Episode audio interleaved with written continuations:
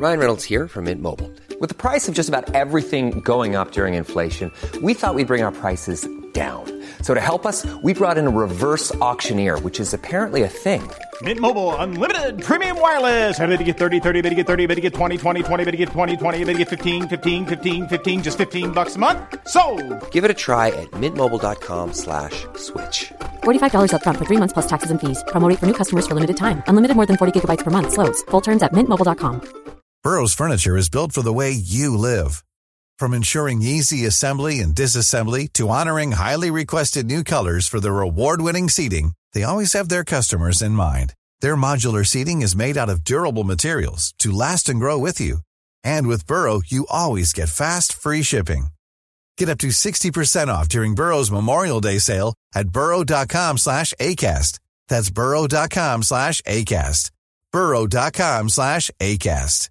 Even on a budget, quality is non-negotiable. That's why Quince is the place to score high-end essentials at 50 to 80% less than similar brands. Get your hands on buttery soft cashmere sweaters from just 60 bucks, Italian leather jackets, and so much more. And the best part about Quince, they exclusively partner with factories committed to safe, ethical, and responsible manufacturing. Elevate your style without the elevated price tag with Quince. Go to quince.com slash upgrade for free shipping and 365-day returns. Rien n'est euh, impossible, rien n'est indépassable. Vraiment. S'il y a un des trucs que j'ai appris, c'est que rien n'est indépassable. Bienvenue sur Nouvelle École, le podcast pour sortir des sentiers battus où je vais à la rencontre des passionnés qui choisissent d'écrire leur histoire. Je me suis toujours senti différent et je me suis toujours dit que j'allais avoir une vie différente. On arrachait tout le monde. À chaque fois qu'on arrivait dans une compétition, on était tellement certain, tellement sûr de nous, etc. Quand tu pousses les gens avec un management de la terreur un peu comme ça, ils vont performer pendant un moment, mais pas un long moment. Bonjour Yannick Agnel, Et bonjour. bienvenue sur Nouvelle École. Je te dis, je suis vraiment Merci. hyper content de t'avoir parce que non seulement tu es, donc maintenant on peut dire que tu es ex-sportif de haut niveau, mais tu es le Ouais. premier dans, cette, euh, dans ce domaine à venir sur Nouvelle École. Et, il y a jamais, et c'est un, un- un des thèmes que je voulais aborder depuis super longtemps. Bah, et cool. en plus de ça, j'avais suivi tous tes exploits, donc vraiment je suis, euh, je suis 100% content. Euh, je vais faire un rappel parce que là, as, depuis, euh, depuis deux ans, on va dire, tu as, un peu euh, t'as changé d'activité. Mm. Mais en gros, tu as été deux fois, enfin double champion olympique à Londres en 2012. Ouais. Euh, 200 mètres nage libre et 4 fois 100 mètres relais. Absolument. Et tu as aussi été double champion du monde en 2013 à Barcelone sur les mêmes disciplines, mêmes Exactement. courses. ouais. Et euh, en fait, il y a- il y, a aussi plein d'autres titres, mais je vais pas faire le, le- le Wikipédia euh, et la Le liste. parchemin. Ouais, c'est ça. Parce qu'il y a beaucoup de titres. Ah, c'est gentil. Et depuis, tu as pris ta retraite euh, internationale, enfin, ton sportive euh, Mhm. en 2016, après les Jeux Olympiques de Rio. Et en fait, depuis, tu t'es euh, tu t'es inscrit en, en, en économie-finance à Dauphine, c'est ça? Ouais, ouais, ouais. Que j'ai arrêté depuis. T'as arrêté depuis? Ouais, ouais, ouais. J'ai arrêté en, en janvier. Pourquoi? Euh, j'ai arrêté euh, pour de multiples raisons. Euh, je vais pas m'étaler euh, euh, trop, longtemps là-dessus. La première étant que, en fait, je voyais les gens de mon âge qui sortaient de Dauphine, alors que moi, je commençais à peine. Hein, et on avait le même âge. Et en fait, ils sortaient costard cravaté à la défense et tout. Et en fait, je me suis dit, mais en fait, je suis trop bête. C'est vraiment pas ça que j'ai envie de faire. J'ai pas envie d'être ça plus tard. Ah non, c'est hyper intéressant. Donc, tu, euh, tu, pen- donc tu, voilà. Tu avais pas pensé avant d'entrer Ben, si tu veux, je m'étais, euh, j'ai démarché beaucoup de d'universités euh, en quittant le, le monde du, du sport de haut niveau, et euh, c'était l'université euh, dont le discours m'avait le plus plu. En gros, c'était on t'intègre au cursus normal de de, de, de Paris Dauphine. Euh, mais par contre, pas de complaisance, etc. Il va falloir cravacher. Et j'avais un petit peu besoin de ça, c'est-à-dire que pour fonctionner, c'est un peu, c'est un peu étrange, mais je suis jamais dans la facilité. Tu vois, je me mets toujours un peu des contraintes, etc. Et il y avait cet aspect euh, à moitié, euh, comment dire, sociaux, droit, euh, et, euh, éco, et puis l'aspect un peu plus mathématique qui me plaisait aussi. Euh, et au final, c'était peut-être un peu trop vague et un peu trop, euh, comment dire, un peu trop scolaire sur Théorique. les premières années. Ouais, ouais, il y avait un, il y avait un petit peu de ça, peut-être un petit peu trop de théorie, ou en, ou en tout cas des, des théories qui euh, me plaisait pas forcément, qui était pas mon, mon cœur de- d'expertise, on va dire. Parce que tu avais arrêté, tu avais passé ton bac vers, Ouais. euh, vers Mm. 2010, quelque chose comme Ouais, ça. c'est ça, c'est ça. Et après, tu avais dû arrêter, quoi, parce qu'avec euh, les JO de Londres, etc., tu Ouais, plus du tout le temps. compliqué. Non, c'est trop compliqué. J'ai essayé deux trois trucs euh, par défaut, euh, mais à l'époque, euh, mais à l'époque, ça existait pas vraiment euh, tout ça. Ça commence à changer. Ça commence à changer. Euh, Post bac, maintenant, on a des, on a beaucoup d'universités, beaucoup de, euh, surtout d'écoles privées en fait, qui euh, qui proposent euh, des, des cursus pour les gens qui ont euh, pas un développement euh, lambda, on va dire. Euh, je sais que notamment à Dauphine, ils ont un super truc en, en, en quatre ans euh, pour une licence pour tous les gens qui sont par exemple jeunes entrepreneurs, artistes. Il y avait Petit Biscuit dans la même dans la même promo que moi d'ailleurs. Euh, ou sportifs de haut niveau donc et euh, voilà je, je crois que ce, ce genre d'initiative ça fait vraiment avancer euh, à la fois euh, les gens et les mentalités en général Pourquoi? Parce que euh, fut une époque où j'arrivais en cours avec les cheveux mouillés, où on me mettait des zéros parce que j'avais les cheveux mouillés, quoi. Ah ouais? Ouais. Donc Ouais, en fait, il y avait presque une impossibilité de mener tes études. euh, Bah, c'est Dû au quand, système, quand quoi. les gens pensent que c'est impossible, euh, le système verrouille, le système se verrouille et, et du coup après c'est compliqué pour euh, pour les gens de, de créer une voie, surtout quand t'as attends 15 ans, 18 ans, 20 ans, même maintenant. Si je vais voir euh, les plus hautes instances de l'État avec euh, avec ma tête de bébé et tu sais pas sans les tempes grisonnantes et tout, il y a il y a un manque de tu vois parfois de légitimité. Ça ça paraît étonnant mais Ouais. euh, donc euh, donc ouais, je crois qu'il y a vraiment à bosser là-dessus. Mais c'est c'est en cours. on va Parce dire. que pour toi, c'était super important de faire des études en plus, il me semble. Ouais, ouais, ouais. C'est important d'avoir un équilibre en fait. Ce qui est pas le cas pour euh, pour tout le monde. hein. Il y a des gens, euh, voilà, chacun sa personnalité. Euh, il y a des gens euh, qui s'en sortent très bien à 100% dans, dans le sport, etc. Je sais que, euh, en tout cas, les moments où j'ai le plus performé en natation, c'est les moments où j'avais cet équilibre-là, où je pouvais me sortir la tête de l'eau pour, faire une blague un peu nulle.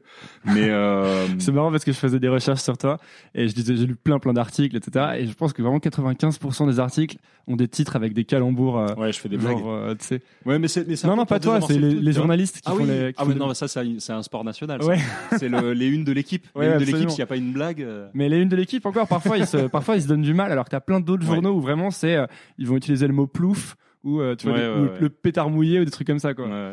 Euh, et J'espère qu'il n'y en avait pas trop comme ça sur moi. non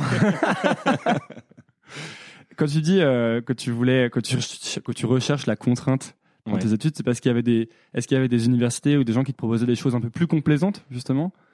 Ou Oui. ça aurait été quoi la facilité justement pour toi? Euh, la facilité, peut-être euh, d'intégrer, euh, enfin la facilité entre guillemets, parce que ça demande quand même euh, du, du boulot, mais d'intégrer un master exécutif, euh, j'en sais rien, moi, dans une grande université ou une grande école en France. euh, Ça c'était des choses qui étaient possibles. Oui, c'était possible. C'était possible. Non, c'est pour ça que je dis, il y a des choses qui ont évolué.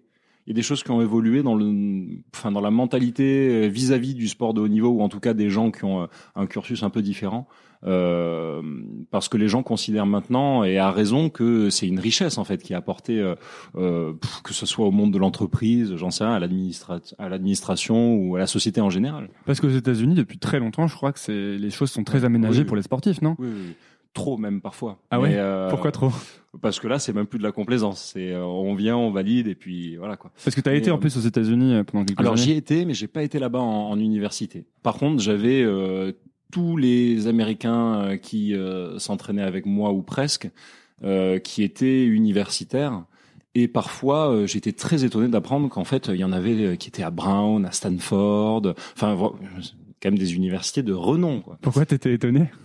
Bah parce que je me disais dans ma petite tête de français que c'était pas possible de faire les deux à la fois et, et je me demandais comment est-ce qu'ils arrivaient à allier les, les, les deux quoi tout simplement. Et tu leur as, tu leur as demandé ou- Euh, ben en fait tout le système est fait pour qu'ils puissent allier ils sont très mobiles en fait. Euh, en France, c'est pas le, que le système euh, éducatif en fait qui a un problème, c'est le, aussi le système sportif. En, en France, on a un, un truc qui a double tranchant. Quand ça marche, ça marche très bien. Quand ça marche pas, c'est un autre problème. C'est-à-dire qu'on est un peu exclusif avec l'entraîneur et avec le club. En France, c'est comme ça. Quand on a un club, bon ben euh, voilà, on fait partie de ce club, on a cet entraîneur, on l'a pour 10 ans, etc. Aux États-Unis, en fait, je me suis rendu compte que euh, la plupart des nageurs que je côtoyais, ben, ils avaient un coach de club dans lequel ils ont commencé, puis un coach universitaire euh, à l'autre bout des États-Unis, euh, parfois même un autre euh, un autre coach, euh, j'en sais rien, moi, en équipe euh, des États-Unis ou quoi que ce soit. Et en fait, ils arrêtaient pas de faire euh, des allers-retours entre ces différents points de chute à différents moments de l'année pour s'entraîner et ils n'hésitent pas à bouger en permanence. Et il y a pas, il y a moins cette notion d'exclusivité et plus une notion très américaine, tu sais, de un truc un peu libéral quoi. Là-bas, euh, je suis parti là-bas.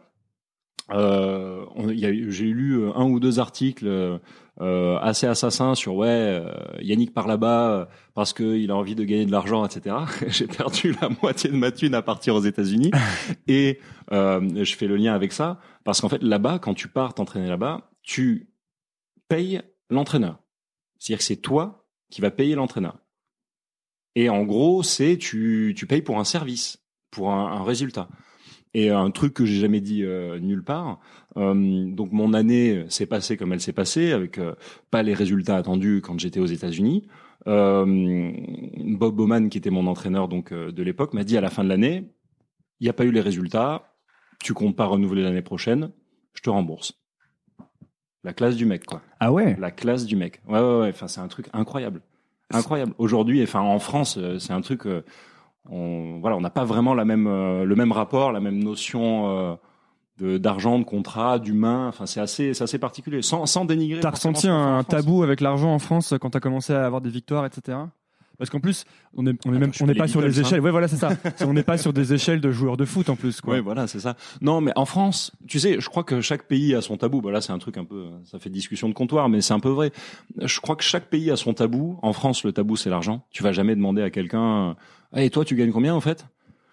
Euh, voilà, c'est c'est pas le cas. Euh, aux États-Unis, l'argent c'est pas tabou, mais par contre, ce qui va être tabou, je pense que c'est le sexe, par exemple. Tu vois, euh, beaucoup plus qu'en France, beaucoup plus que ce qu'on pense. Donc voilà. Après, chaque pays a sa sa culture, sa façon de. de Parce qu'on on en reparlera plus tard, on y reviendra, je pense, plus tard, mais en France, donc tu dis qu'aux États-Unis, les... toi, tu devais payer ton coach. Mhm. Alors, en France, ils sont payés sur le résultat, c'est ça? Ça se passe comment? Ah non, on est payé euh, dans un club par mois, par exemple. Ah, donc un coach en France est payé par le club, c'est Oui, ça? absolument. D'accord. Absolument. Et du coup, vu que tu arrêtes, vu que as arrêté Dauphine, tu sais ce que tu vas faire? Mais justement, euh, c'est un peu le, c'est un peu le souci en ce moment. Enfin, le souci.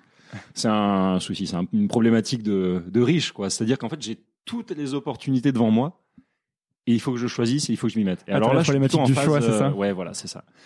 Et c'est pas, c'est pas forcément évident parce qu'en fait, quand tu as été téléguidé toute ta vie, tu sais, à avoir un, euh, un objectif en fait, à un mois près ou dans deux mois, six mois, un an, quatre ans euh, pour pour des, des Olympiades, euh, t'as tout, tu, tu te poses jamais la question. Tout est amené sur un plateau en permanence et tu as toujours un objectif euh, lointain. Et d'un coup, de façon abrupte, puisque j'étais, même si j'étais préparé psychologiquement, euh, on va dire que professionnellement en tout cas, j'avais rien pré- préparé. Je m'étais dit bon bah je vais reprendre des études. De toute façon, j'avais 24 ans quand j'ai arrêté. Je me suis dit c'est le bon moment. Je l'aurais pas fait si j'avais eu 30 ans ou plus de 30 ans. Euh, mais c'est vrai que du coup, d'un seul coup, c'est abrupt et il y a plus rien. Il y a tout et rien à la fois en fait. Et il faut se concentrer sur un truc. T'as l'impression que tu dois choisir pour toute ta vie, là? Non, ah non, non, non, non. De toute façon, j'en serais, je pense pas que j'en serais capable. J'ai besoin de- d'expérience, de, trucs euh, forts et euh, différents. Parce que le, le fait d'avoir vécu des choses fortes, justement, au très très haut niveau pendant longtemps, tu crois que maintenant c'est plus possible d'avoir des. Un... Est-ce que c'est ça qui t'a un peu effrayé aussi dans le côté costard-cravate Ouais, peut-être, peut-être, peut-être parce que j'ai pas l'impression d'être fait pour euh, une vie euh, monotone, on va dire, routinière. C'est sûr que après tout ce que j'ai vécu, je suis conscient que du fait que si tu veux, à part faire cosmonaute ou président de la République, au niveau des sensations, tu vois, ça va être compliqué. Et comme j'ai pas prévu de faire ni cosmonaute ni président de la République, bon bah voilà, il va falloir retrouver une vie un peu plus, euh, un peu plus calme, on va dire, euh, peut-être un peu moins rythmée. Mais euh, mais ouais, je suis vraiment dans cette phase d'exploration. Alors euh, j'ai un autre problème, c'est que je suis curieux de beaucoup de trucs, et donc il va falloir que j'exorcise entre guillemets, tu sais, chaque chaque sujet un à un. Et donc voilà, là mon mon prochain sujet, par exemple, c'est euh, je me je me demande euh, si je vais pas euh, euh, partir pendant un semestre, voire plus, pour apprendre le mandarin, euh, voilà, en Chine. Quoi. T'avais déjà appris le russe, je crois. Euh, alors attends, c'est un truc qui est parti dans beaucoup beaucoup de médias. Ah ouais, alors c'était pas... Ok, d'accord. Absolument pas. Je j'ai toujours, j'adore la Russie, j'adore la, la littérature russe. Euh, J'avais juste appris l'alphabet cyrillique, histoire de pas trop être paumé quand tu te retrouves dans ce genre de pays, tu vois, de, de pouvoir Ouais. lire. Mais alors entre lire et comprendre, il y a une différence. tu vois. Et tu sais, c'est intéressant ce que tu dis parce que je crois que c'est vraiment la raison pour laquelle j'ai lancé ce, ce podcast. C'est que quand je suis sorti de mes études, je me suis dit, mais vraiment, qu'est-ce que je vais faire? J'avais l'impression que je pouvais choisir absolument ce que je voulais, mais aucune idée de ce que j'allais faire, quoi. Et en plus, il y a vraiment, pareil, il y a énormément de choses qui m'intéressent. Et euh, mais je trouve que c'est plutôt une chose positive, tu vois, Ah oui, au, fil du temps, quoi. complètement. T'as jamais, tu t'es pas dit, euh, que tu pourrais faire. Là, on parlait d'intensité, d'expérience, comme euh, par exemple Florent Manodou qui fait du handball et euh, qui du coup a juste pris un autre sport, quoi. Ouais, alors j'ai un gros problème. Euh, ma différence par rapport à Florent, c'est que si tu veux, Flo, lui, il est doué sur terre. Moi, on m'a foutu à la flotte parce que j'arrivais pas à marcher, quoi. C'était compliqué de, de courir plus de 500 mètres. Donc, euh, donc peut-être un truc, euh, je sais pas, moi, aquaponé, un truc comme ça.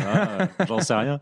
Mais, euh, mais c'est vrai que non, non, non, non, je pourrais pas. Mais là, par contre, ouais, j'ai repris euh, mon abonnement à la piscine hein, à Paris, donc je vais peut-être refaire quelques longueurs histoire de d'arrêter la, la, la grossesse parce que là, tu sais, de te lever le matin et de plus voir les abdos, ça fait bizarre. Ah, c'est vrai, tu, Ah, tu ouais, prends ouais. du, tu, Ouais, ah bah oui, oui, forcément, hein, forcément. J'ai pas le même, euh, comment dire, j'ai pas le même euh, appétit euh, ni les mêmes repas que quand j'étais sportif de haut niveau, donc ça va. En, quan- en quantité, j'ai largement baissé, en qualité, je me suis largement amélioré aussi. Mais euh, mais il n'en reste pas moins que bah, bah, quand tu fais rien. euh, c'est voilà. quoi, les- c'est quoi les repas quand t'es sportif de haut niveau? Ça, m'in- ça m'intéresse beaucoup, ça. Alors il y a un truc que j'ai pas trop dit quand quand j'étais quand j'étais en, en exercice, mais je suis pas le comment dire.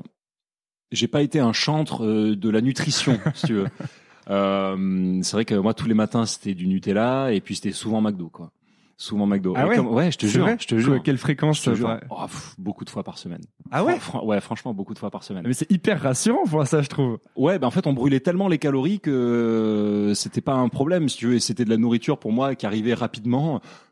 Pas de qualité, certes, et je te dis pas que je le faisais à n'importe quelle période de l'année non plus. hein. il faut pas se mentir, quand on est en période euh, critique, euh, c'était plus euh, riz d'Inde euh, et haricots à la limite que, que McDo. Période Mais, critique, c'est quelques jours avant une, une compète. Ouais, ou- quelques jours, quelques semaines avant une compétition. Mais c'est vrai qu'après le restant de l'année, ouais, moi c'était, ouais, j'ai un, ouais, j'ai un souci avec la malbouffe, quoi. Vraiment. C'est Toujours là? Non, non, non, beaucoup moins, beaucoup moins. Mais c'est vrai que, ouais, c'est un truc, euh, ça a été un running gag pendant des années. Si tu veux, euh, j'ai pas le droit, euh, et puis j'avais pas le droit non plus, euh, si tu veux, pour, euh, je pensais que j'avais pas le droit pour les gamins de dire, euh, ah ben non, ben allez-y, mangez McDo, euh, bouffez, bouffez des Vous jarres pouvez entières de devenir champion olympique. Ouais, ouais, c'est ça. Vous pouvez devenir champion olympique, quoi. J'en ai rien à foutre. Non, bah non, tu peux pas y aller comme ça. Ouais. Mais euh, mais ouais, c'est vrai que ouais, j'ai euh, mais j'ai d'ailleurs un souvenir avant mon euh, mon record du monde. Alors ça devait être à Angers en 2000 euh, fin 2012, je crois, un truc comme ça. Euh, J'avais mangé trois fois McDo d'affilée avant des championnats de France. Il y a trois jours de suite. Ouais, trois jours de suite. Et euh, et je m'étais dit mais genre c'est c'est c'est rageant quoi, c'est rageant. J'espère que les mecs euh, derrière ils font pas, tu sais ils ont pas un diététicien un truc parce que des fois c'est tu te dis mais c'est pas possible quoi. Il faut vraiment que je me calme. Tu penses que ça, que ça le faisait parce que tu étais très jeune? Et est-ce que sur le long terme, c'est quelque chose qui peut handicaper? Ou Oui. tu penses que tu brûles tellement de calories? Oui, oui. Ah ouais? Non non non, c'est handicapant. Évidemment que c'est handicapant. Parce que j'ai l'impression que quand je regarde des types comme euh, quand, tu sais, des, des, des sportifs de haut niveau qui sont à un niveau dingue encore à plus de 30 ans, des, Mm. des Zlatan Ibrahimovic et compagnie, je me dis j'ai l'impression qu'ils mangent que des haricots quoi, toute la Ouais, journée. ou mais c'est- des- mais c'est une réalité parce qu'à un moment donné ton corps te dit stop. Euh, dans un tout autre domaine, euh, ça m'étonnerait que les Rolling Stones euh, fonctionnent encore comme quand ils avaient 20 ans quoi. Ouais. Tu vois à mon avis ils sont plutôt à l'eau et je dis pas qu'ils font un footing tous les matins, hein, mais il y a un moment donné ton corps ton corps vieillit, il faut en prendre soin autrement. Et c'est vrai qu'il y, a un- il y a un petit euh, il y a un petit ajustement à faire. Je l'aurais pas fait euh, je l'aurais pas fait pendant des années parce que c'est délétère tout simplement pour euh, pour pour pour ta santé. Mais euh, mais j'ai vu des gens comme euh, comme euh, Bolt. J'ai un souvenir de Bolt en 2012. Euh, quand on est sportif en fait et, qu'on est au, au jeu, on a accès, si tu veux, au site d'entraînement et d'échauffement des autres sportifs. Et donc en fait, t'as le, t'avais le gros, le gros centre, le gros stade d'athlétisme où il y avait la compétition et juste à côté de ce stade, t'en avais un petit où t'avais tout le monde qui courait. Donc t'avais les Kenyans qui étaient, tu sais, euh, en file indienne en train de faire euh, 800 bornes autour du truc et au milieu du stade, du petit stade, t'avais euh, Bolt qui était en train de bouffer des nuggets quoi. Ah ouais? Ah ouais, il était assis en tailleur et il mangeait ses nuggets. Normal. Quoi. Donc donc c'est vrai que après, si tu veux, c'est pas forcément. Oui, tout tout compte, tout compte. Euh, et bien sûr que le professionnalisme compte dans le sport, mais euh, il y a un truc qui compte euh, par-dessus tout, je crois, c'est quand tu crois que tu fais un truc bien, Quand tu t'es, tu sais, c'est un peu le Morpheus, quoi. On n'est pas le meilleur quand on le croit, mais quand on le sait, tu vois. Et c'est vraiment ça, quoi. Quand, quand tu es persuadé que, que c'est la meilleure manière et que rien peut t'arriver, parfois, franchement, ça vaut, euh, ça vaut mille, euh, mille repas bien, bien préparés. De le mental, tu veux dire Enfin, la Ouais, confiance en ouais, soi. ouais, ouais. Toi, c'est quelque chose que tu avais naturellement, ça Depuis toujours. Ouais. Depuis que t'es petit Ouais. Tu penses que ça devient d'où Je sais pas. Peut-être euh, de mon éducation, peut-être de, de moi tout court. Je sais pas. Franchement, je sais pas trop. Je, je sais pas trop. Parce que c'est intéressant, je trouve, ces questions de quelle est la part d'inné, quelle est la part de. Par exemple, il y a souvent des gens qui disent oh, mais moi je pourrais pas faire ça, j'ai pas le talent, tu vois. Et et je me demande parfois dans quelle mesure est-ce que euh, le talent existe, le côté inné du talent, ou est-ce que c'est vraiment que du travail Non, Euh, non, il y, a une- il y a une grosse part de talent. Il y a une, il y a une Ah, tu grosse crois qu'il y a une grosse part de talent, Ouais. de inné, d'inné, quoi. Quand tu es au plus haut niveau, oui. Pour avoir croisé des mecs comme Michael Phelps et m'être entraîné un petit peu avec lui, euh, c'est sûr. Tu dire, Ce- tu crois que tu type- pourrais travailler toute ta ce- vie et que te- Ce type-là euh, nageait pas pendant deux semaines, revenait à l'eau et c'était Poséidon, quoi. Mais vraiment, c'était incroyable. C'est incroyable. Et ça, bon, bah, ça fait pas tout, certes, parce que t'as, euh, tu vois, entre 2004 et 2008, il n'y a pas un jour où il s'est pas entraîné. Donc, euh, c'est c'est huit médailles d'or. euh, Pas un jour. Pas un jour. Pas un jour. Pas un dimanche, pas un jour férié, pas rien. Il n'y a pas un jour où il s'est pas mis à l'eau et il a, il a bossé comme, un- comme un fou. Donc ça vient pas de nulle part aussi. Si tu veux, et c'est vrai que le talent, le talent sans rien d'autre à côté, ça donne rien. Mais c'est vrai que cette, bon bah quand tu tombes sur des, euh, des, des monstres de la nature comme ça, tu te dis bon bah ouais ok super. Mais ça veut pas dire que euh, ça soit euh, pas indépassable. Rien n'est euh, impossible. Rien n'est indépassable. Vraiment. S'il y a un des trucs que j'ai appris, c'est que rien n'est indépassable. Comment t'as- Vraiment. comment t'as appris ça? Bah écoute, je vais te raconter un truc euh, tout bête. Euh, tu sais, on parle beaucoup de, et à raison, hein, de, de dopage, etc. dans le sport. Et euh, en fait, mes parents m'ont bassiné depuis que j'étais gamin avec ça, en me disant, mais euh, en gros, si tu dois faire premier en te dopant ou deuxième sans te doper, qu'est-ce que tu préfères? Et j'ai dit, mais évidemment en deuxième. Tu vois, je préfère me regarder dans une glace le matin et être fier de ce que j'ai accompli. euh, Tu vois. Et, euh, et bref, on est quand même un peu bassiné avec ça en France et on a toujours euh, cette suspicion, légitime ou pas, hein, euh, du, du, du sportif un peu dopé, machin. Euh, et en fait, je suis arrivé aux Jeux Olympiques et au, je me rappelle, j'ai vraiment un flash quand je touche la plaque à la fin du 200 mètres et que je fais champion olympique. Un des premiers trucs qui me vient à l'esprit, c'est ah ouais, mais on peut le faire sans être dopé, quoi. Ah, tu t'es dit ça? Ouais. Je me suis dit, mais attends, on peut le faire sans être dopé, c'est c'est possible. Attends, s'il faut arriver à en être champion olympique pour être certain que c'est un, un moment donné, il y a un problème, tu vois. Ça veut dire qu'il n'y a pas beaucoup de gens qui vont en être certains, surtout, quoi. Ouais, voilà, c'est ça, c'est ça. Et si je me dis, moi, en tant que, tu vois, en tant qu'athlète de haut niveau et tout, euh, j'ai besoin de ça pour avoir la certitude que tu peux y arriver. Et à raison, puisqu'en plus, les deux derrière moi se sont fait choper. Oui, c'est ça. C'est qu'en plus, à ce moment, il y avait de fortes suspicions sur. euh, C'était des coureurs asiatiques, je crois, Ouais. qui, euh, y- qui, qui un peu été sortis de nulle part, quoi, Mm. finalement, euh, un ou deux ans plus tôt, non, deux- après les JO de Pékin, en fait. Oh, pas de. Oui, voilà. Ouais, ça fait quand même, euh, ça fait quand même 4 ans. Ça faisait hein. quatre En ans plus tôt, ouais. ans, tenir 4 ans en natation, c'est Disons qu'il y avait plein de nageurs et plein de coureurs qui étaient arrivés, quoi, d'un Ouais, coup. vrai, C'est vrai. Bah, il y en a toujours. C'est-à-dire que la natation, c'est quand même un sport euh, qui a la, la chance d'être assez euh, global, quoi. Mm. Donc il y a toujours des gens qui sortent de derrière les fagots où tu te dis mais attends, mais c'est pas possible. Il faut toujours être vigilant, c'est sûr. Mais après, euh, euh, voilà. Non, non, c'était juste euh, l'anecdote. Ouais, euh, très bien. Et après, après ça, tu, tu te dis vraiment, euh, tout est faisable, quoi. Ouais, c'est ça, tout est faisable. Bon, je, si tu veux, j'en ai jamais douté. Alors c'est le, c'est le truc, c'est un peu pédant et un peu. Non, non, ça, c'est vraiment intéressant. Mais, euh, mais j'en ai jamais douté.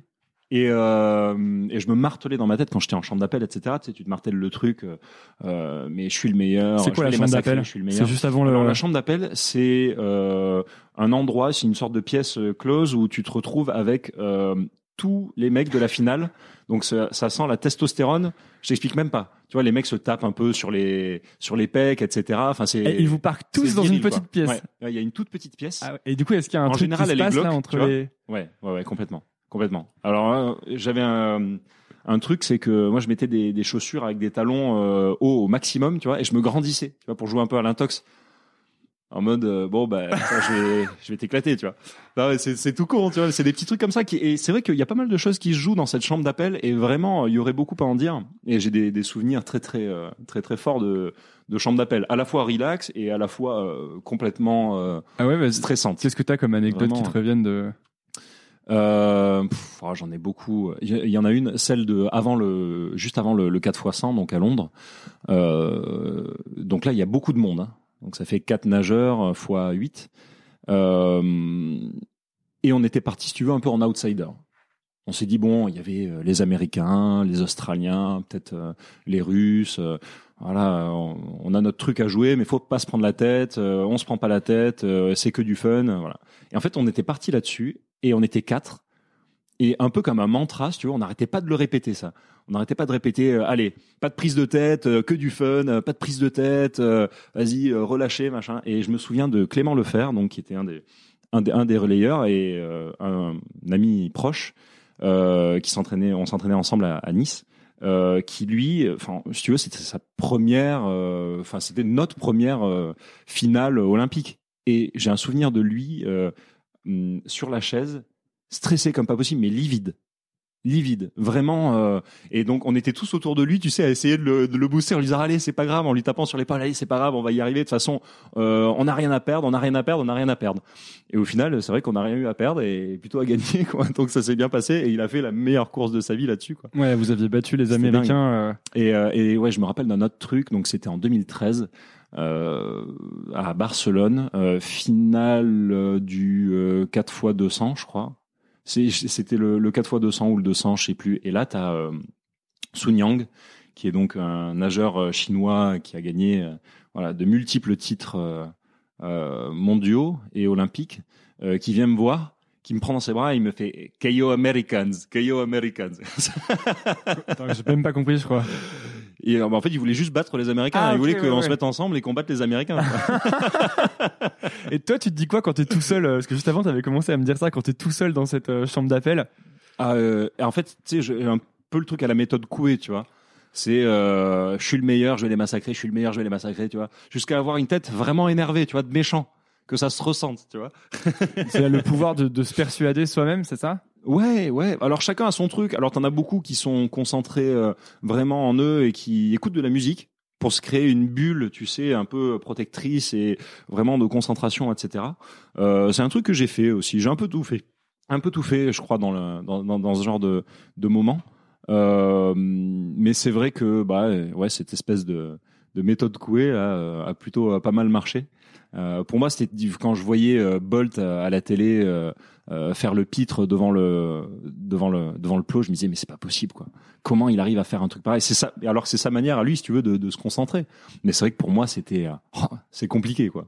C'est vraiment compliqué. C'est une méthode que tu que appliques à d'autres euh, d'autres zones de ta vie euh, maintenant ou... Ouais, ben j'ai appliqué ça à Dauphine. Ouais, c'est vrai. Ouais, avec euh, plus ou moins de succès. Bon, plus Pour de les partiels, que- par exemple. je suis pas allé jusqu'au partiel, mais on avait beaucoup, tu sais, de De TD. de, de TD, de ouais, de contrôle continu. Et, euh, et ouais, bah, ça a bien marché. Écoute, hein, j'étais bien content. Et euh, euh, tout à l'heure, on parlait un peu de, de tes parents, etc. Moi, ce que je voulais savoir, Ouais. c'est à quel moment tu, tu comprends ou tu décides que tu vas tout mettre dans la natation, que tu vas nager à fond et devenir Hmm. un vrai nageur professionnel? Bonne question. Euh, Parce que tu donc, dis, on m'a mis dans l'eau je vais, je- refaire un peu l'historique si tu veux. Euh, donc j'ai eu la chance d'avoir des parents euh, qui m'ont super bien éduqué, déjà qui m'ont donné une éducation en or et euh, et qui ont été très sportifs en fait toute leur vie, qui continuent à l'être et qui m'ont euh, qui m'ont donné ce, ce goût du sport. Euh, et il y a un moment donné, donc mes parents habitent dans le sud à Nîmes. Euh, ils faisaient construire leur, leur maison et puis ils ont eu la chance de faire construire une piscine. Euh, et il a fallu que j'apprenne à nager, si tu veux, pour, pour éviter de me noyer et tout ça. Euh, et donc on est allé au club de Nîmes, euh, le Nautic Club Nîmois, il s'appelle, euh, pour faire passer des tests. Et j'avais un petit copain à moi qui était dans le- la section euh, compétition. Donc on m'a posé la question, si tu veux, loisir, compétition, qu'est-ce que tu choisis? Et bon, l'œil du tigre, tu vois, bon bah compétition. En plus, il y a, y a mes potes là-bas. Donc, donc déjà, t'aimais la compète. Ouais, ouais, ouais, complètement. Et en fait, j'ai eu la chance que à chaque fois tout se passe bien C'est-à-dire que dès la première compétition, c'était des, euh, je crois que c'était un 25 mètres en crawl ou en dos, un truc comme ça, tu sais, où t'as ton petit certificat, machin. Et en fait, si tu veux, dès la première compétition, j'ai eu la chance, j'ai gagné, en fait. Peut-être que si j'avais terminé euh, 13e ou quoi, bah, ça m'aurait dégoûté. Je me serais dit, bon, bah, écoute, c'est pas grave, je vais passer à autre chose, tu vois. Tu crois que ça démarre un effet boule de neige comme ça? Bah, écoute, en tout cas, ça a été le cas. Et euh, ça a été euh, du pâté de maison au départemental, régional, euh, national, euh, voilà, quand tu es en junior, etc. Puis jusqu'à jusqu'au plus haut niveau. Euh, là où je me suis vraiment dit que ça allait être un peu plus sérieux, euh, il y a eu ce premier truc quand j'avais euh, quand j'avais 8 ans où je regardais donc c'était les JO de Sydney et t'avais Yann Thorpe, euh, Peter Van Den Hoogenband, etc. Oui, j'ai regardé là aussi Donc, avec mes, mon Donc, père. voilà. Ouais, c'est ça. Bah ouais, pareil, j'étais avec mes parents euh, qui, qui regardaient ça toute la journée. Et je à l'époque, je me suis dit, mais j'ai envie d'être là. J'ai envie d'être dans la, dans la boîte, dans la télé. J'ai envie d'être euh, là et je veux être champion olympique. Mais tu sais, comme tout gamin dirait, j'ai envie d'être médecin, archéologue, euh, astronaute, peu importe. Euh, Ouais, Enfin, la euh, différence, c'est que oui, tout oui. gamin finit pas champion olympique. Et Et, justement, et donc, et donc ce- ça a commencé comme ça, dans un petit coin de ma tête, et c'est vraiment, euh, je me suis vraiment posé la question quand j'avais, je pense, 15 ans. À 15 ans, en fait, je me suis retrouvé à Nice à 14 ans, si je dis pas de bêtises, ouais, 14 ans. Euh, et à partir de là, euh, si tu veux, derrière, je me suis, je me suis plus posé de questions. Je me suis dit bon bah, ça fonctionne bien. Euh, Quand tu gravis chaque échelon et qu'à chaque échelon, bah, tu as la chance de casser des records, de, tu vois, de, de, de glaner tout plein de médailles, euh, d'être sur le haut de la boîte, puis de commencer à représenter la France, etc. t'avais l'impression que c'était facile? Ouais, naturel, tu forcément facile. naturel. Pas forcément facile, mais en tout cas c'est naturel. Je me posais pas la question de est-ce que je vais faire ça ou pas. J'ai eu un gros moment, euh, j'ai eu beaucoup de moments euh, compliqués dans ma carrière. Euh, et il y a eu un moment donné où j'ai hésité, juste avant le, de passer le bac, savoir si j'arrêtais après le bac ou pas, pour aller aux États-Unis et voilà étudier dans une université. Je regardais les, tu sais, les, les tout premiers euh, MOOC de la de trucs de la Ivy League. Alors tu devais avoir Harvard qui balançait des trucs, euh, tu vois. Et je regardais ça avant d'aller à l'entraînement le, le matin. euh, Mais bon, ça m'a pas beaucoup servi. ouais, moi j'ai fait beaucoup de MOOC que j'ai arrêté aussi de toute façon. Euh, c'est intéressant parce que donc du coup j'ai l'impression qu'à ce qui fait que tu arrives à finir champion olympique, si on prend toutes les étapes, c'est qu'à chaque étape, euh, bah, tu as un supplément de confiance du fait que ça devient un peu naturellement ou que tu y arrives en tout cas. quoi. Ça fait un peu comme tu as fait de la finance, donc ça fait un peu tu sais, le le- l'effet euh, compounding, tu sais. Ouais. Bah, enfin, je sais pas comment on appelle ça en français d'ailleurs. C'est une L'effet boule de question. neige peut-être, tu vois. Oui, oui. Mais le fait qu'à chaque fois Absolument. ça fonctionne fait que du coup tu reprends un avantage sur les sûr. autres personnes. Je sais plus quel, euh, quel rugbyman euh, célèbre a, a sorti ça. Euh, il disait que euh, la confiance euh, se gagnait par goutte et elle se perdait par litre, ou un truc comme ça. Et c'est assez vrai en fait. C'est un truc qui met des années à, à se construire, des années à se construire, vraiment. Ouais, dans un sens, quand tu arrives et que, t'es- et que tu gagnes et que tu es champion olympique, tu es presque une des seules personnes au monde capable d'être champion olympique, quoi. Parce que tu as accumulé Ouais, cette confiance, etc. en fait. Ben c'est ça. Le, le truc c'est qu'en fait les gens souvent voient euh, une minute de course, même pas pour certaines courses. Euh, et au final, euh, pensent que ça se fait parfois dans l'instant, etc., qu'il n'y a pas d'atermoiement, d'aspérité, euh, alors qu'au final, c'est un truc qui se crée sur des années, des années. Ouais, c'est un peu la fameuse histoire de Picasso qui dessine un truc sur une nappe et je crois qu'il y a une serveuse qui vient lui dire Ouais. euh, Je peux vous acheter ça Et il dit Ouais, ouais, c'est 60 000 balles, ou un Ouais, truc comme ça. Et elle lui dit Mais vous l'avez fait en 10 minutes Et il dit Non, mais je l'ai fait en 60 ans. Ouais, oui, c'est ça. Ouais, il y a un petit peu de ça. Il y a un petit peu de ça. Non, mais c'est vrai que bon bah euh, voilà. Fier de fier de ce que j'ai pu accomplir parce que ça en fait des heures d'entraînement hein, sur du sur du un cycle un peu un peu long un cycle un peu de travail c'était entre 6 et 8 heures de d'entraînement par jour. Ouais, alors parlons-en de ça. C'est Mm. comment ça se décompose? Parce que moi, je, je me dis, mais 6, entre 6 et 8 heures d'entraînement par jour, mais comment c'est possible? En général, J'arrive même pas à rester tôt, ouais. concentré 3 heures sur le même truc. Ah bah si, chacun son chacun son corps de métier, chacun son expertise, tu vois. Euh, c'est une, une fatigue différente de quand tu de quand t'es euh, quand t'es élève, tu vois, quand t'es assis sur un euh, sur ta chaise et tout, mais c'est c'est compliqué quand même, tu vois. Tu tu sors d'un truc de 8 heures de cours, t'as une certaine fatigue nerveuse aussi. Ouais, mais Bon là là c'est vrai que c'est physique physique. comment ça se décompose, par exemple? On commençait la journée le plus souvent à 7 heures du matin. Donc voilà, de 7 heures à 9 heures ou un peu plus, on s'entraînait dans l'eau.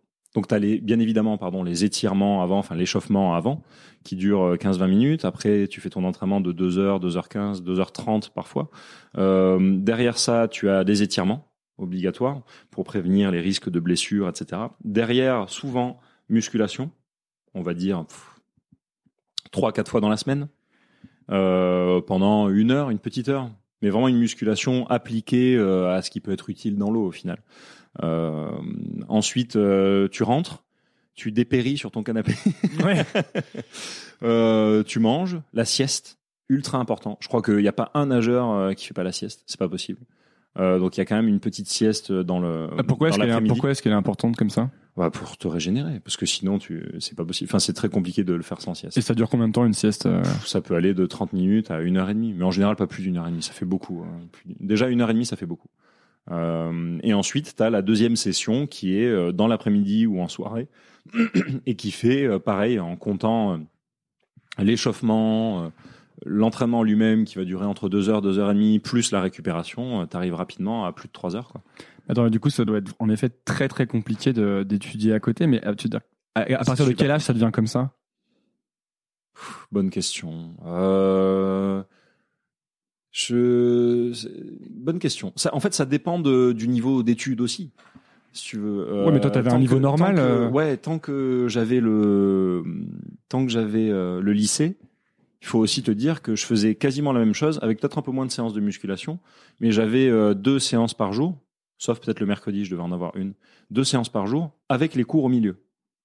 Donc il y a des, des TP de chimie, des trucs comme ça, je les ai absolument pas suivis. Hein.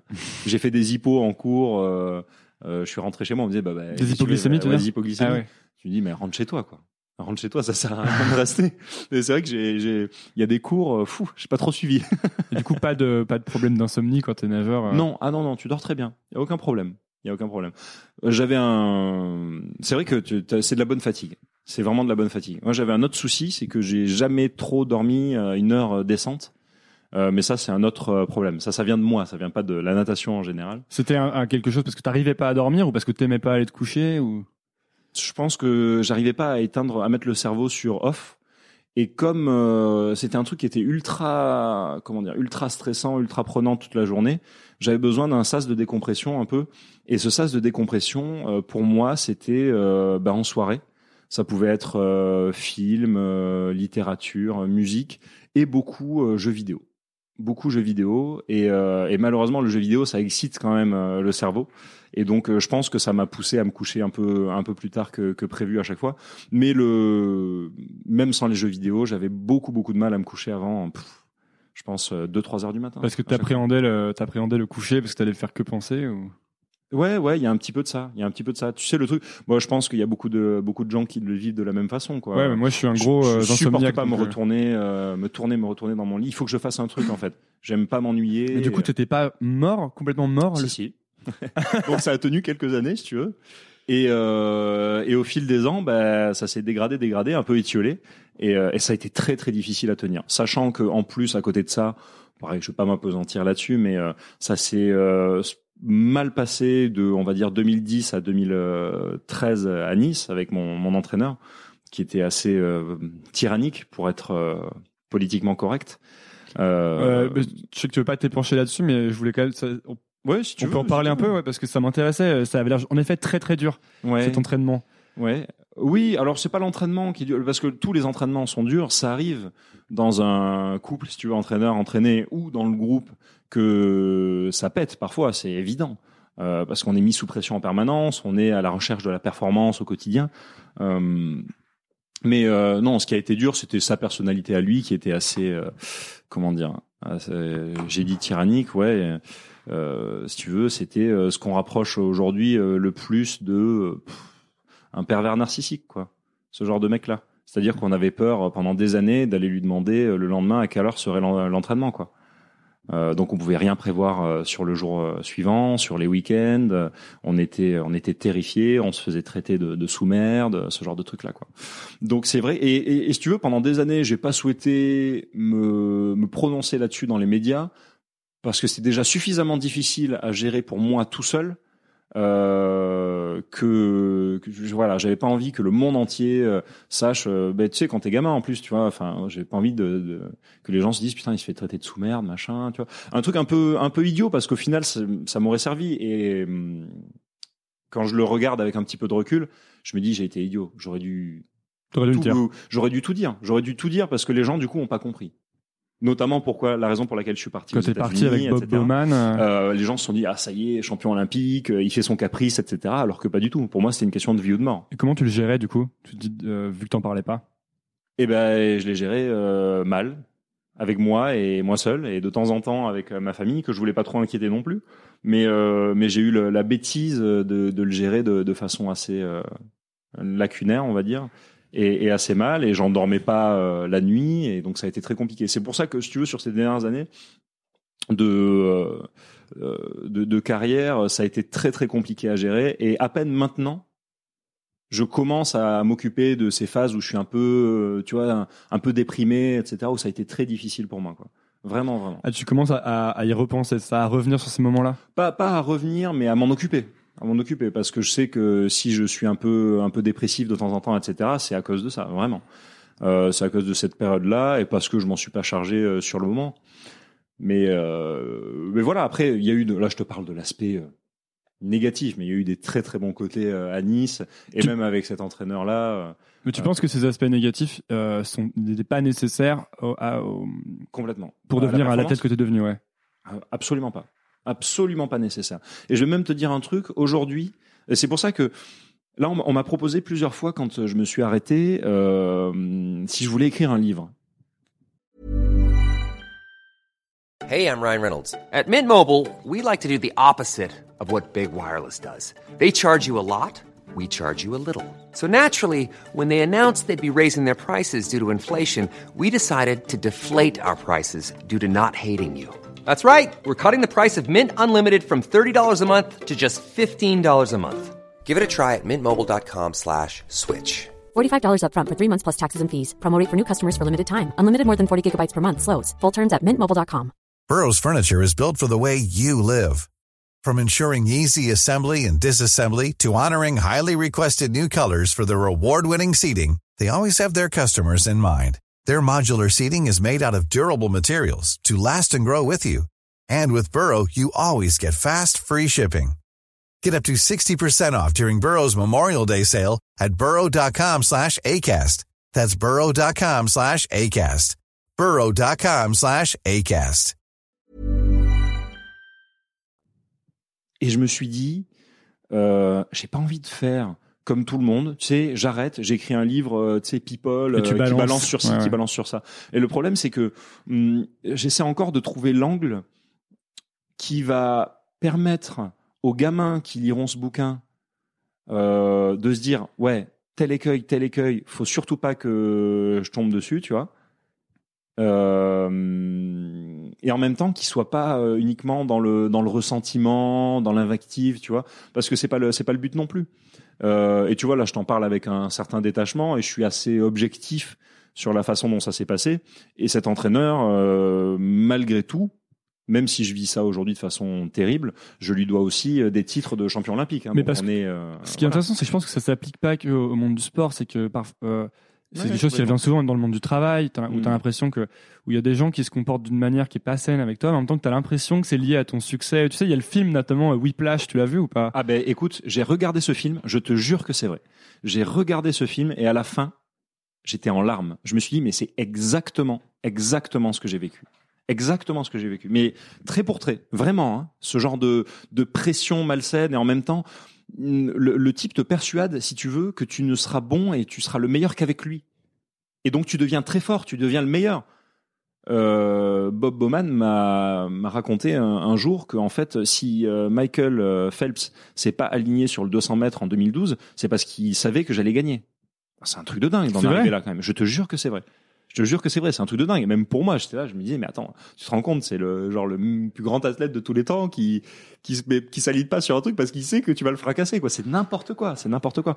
Donc si tu veux, t'en arrives là. Et c'est vrai que sportivement, on arrachait tout le monde. À chaque fois qu'on arrivait dans une compétition, on était tellement certain, tellement sûr de nous, etc. Mais tu as cette compa- contrepartie-là, c'est qu'en fait, quand tu pousses les gens avec un management de la terreur un peu comme ça. Tu les pousses, ils vont performer pendant un moment, mais pas un long moment. Pas longtemps, et je pense pas autant et pas aussi bien que ce qui pourrait performer si tu avais été quelqu'un de très positif. Euh, et aujourd'hui, le problème, c'est que en France, on est un peu fasciné, on est un peu des chantres de cette forme de management-là. Euh, quand je vois, par exemple, un mec comme Philippe Lucas, que je respecte à côté et qui est un mec qui humainement était beaucoup plus euh, intéressant, beaucoup plus pédagogue, etc. que euh, mon entraîneur, mon ancien entraîneur Fabrice Pellerin, donc à Nice. Euh, quand je le voyais à la télé gueuler sur leur Manoudou euh, et la traiter de tous les noms, et que tout le monde applaudissait en disant oh, bravo, bravo, quel grand entraîneur, je me dis mais non. À quel moment est-ce que c'est bénéfique d'avoir ce type de relation? D'ailleurs, elle a pété une durite derrière, quoi, en disant attends, j'ai plus envie de vivre ça, ça suffit, quoi ça suffit ce genre de tu t'adresses pas à une, une et il y a, y a un peu ce truc là si tu veux. J'ai grandi j'ai grandi avec cet entraîneur là aussi de mes 14 ans à mes 20 et quelques années. Et c'est vrai que quand tu as 20 et quelques balais bah tu t'adresses pas à, à, une personne de la même façon que quand elle a 14 ans quoi. Et euh, il y a eu ce manque de d'évolution là aussi qui a été qui a été compliqué. Donc ouais je pense que que ça soit dans le domaine de l'entreprise dans la société en général c'est jamais bénéfique d'être euh, un tyran, d'être de terroriser les gens, même si c'est euh, euh, entre guillemets pour la bonne cause, pour qu'ils puissent donner le meilleur d'eux-mêmes et pour qu'on ait des résultats. Quoi. Ça ne ça ne marche jamais à long terme, jamais. Et puis il y a le karma aussi.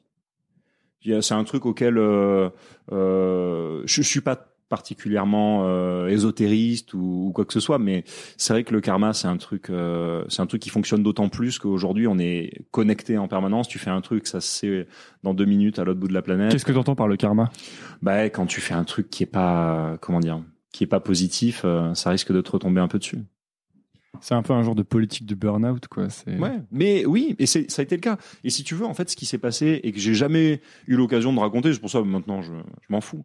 Euh, quand je suis parti aux États-Unis, je me suis dit chouette, j'ai une seconde chance de vivre le sport autrement que la façon dont je l'ai vécu, qui était très staccanoviste, qui était sympa au demeurant. Je dis pas que c'était euh, complètement négatif, parce qu'on a vraiment vécu des super moments. Et puis euh, Nice, malgré tout, reste ma ville. Je me sens niçois.